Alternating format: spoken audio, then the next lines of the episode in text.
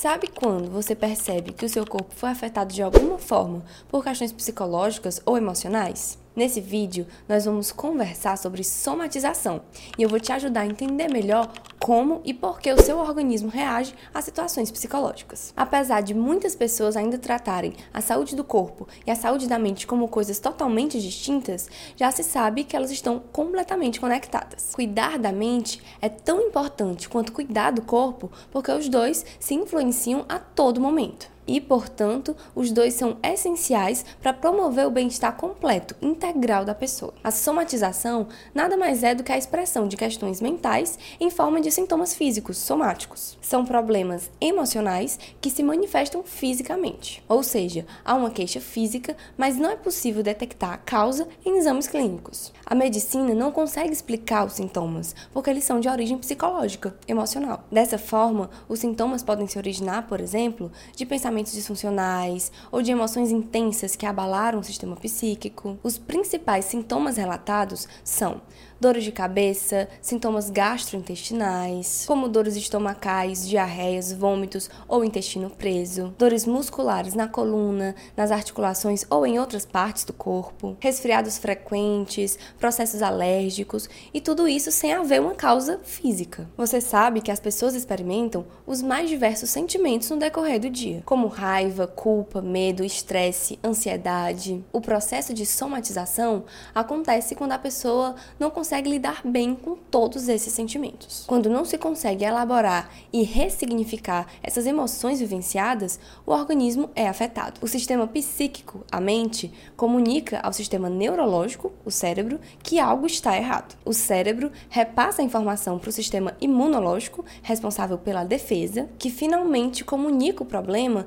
ao sistema endócrino, o que leva a alterações no organismo. Além disso, a experiência emocional por si só já causa reações imediatas no corpo, porque libera certas substâncias ou inibe a produção delas, o que naturalmente ocasiona reações físicas. Em uma situação de estresse, por exemplo, há a liberação de adrenalina, o que gera taquicardia, respiração ofegante, dilatação da pupila, entre outros sintomas. Na maior parte dos casos, inclusive, a origem da somatização é justamente o estresse ou a ansiedade. Normalmente, há um fator estressor, que pode ser estar com uma grande sobrecarga de obrigações, ter passado por uma situação difícil ou ter se deparado com alguma mudança brusca na vida, enfim, algo que ocasionou um desequilíbrio das emoções. Em vídeos anteriores, nós já conversamos sobre como a exposição contínua ao estresse ou a preocupações pode afetar negativamente a sua saúde mental e física. Embora seja natural que uma situação de tensão ou de estresse produza no organismo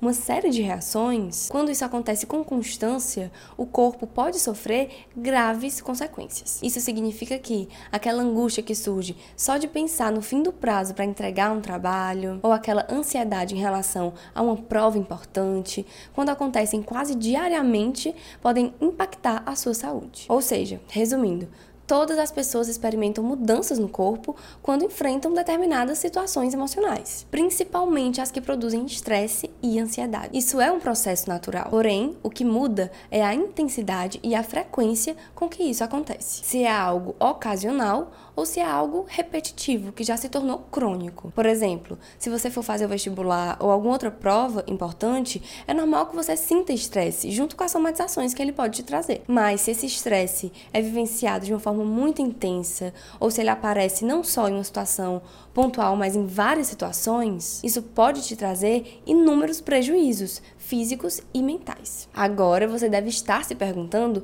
se há algo que você possa fazer em relação a tudo isso. Por isso eu vou trazer para você três dicas rápidas para te ajudar a lidar com as somatizações. 1. Um, Desenvolva o autoconhecimento. Quanto mais você se conhecer e entender a origem das suas emoções, mais você vai aprender a lidar com elas, o que é fundamental para evitar o acúmulo de tensões que podem gerar sintomas físicos. 2. Adote hábitos saudáveis. Cuide não só do que alimenta o seu corpo, mas também do que alimenta a sua alma. Tenha uma boa alimentação, faça exercícios físicos, mas também evite reclamar e se lamentar, evite se envolver em situações estressantes sem necessidade. Preze sempre pela sua paz e pela sua tranquilidade. 3 3.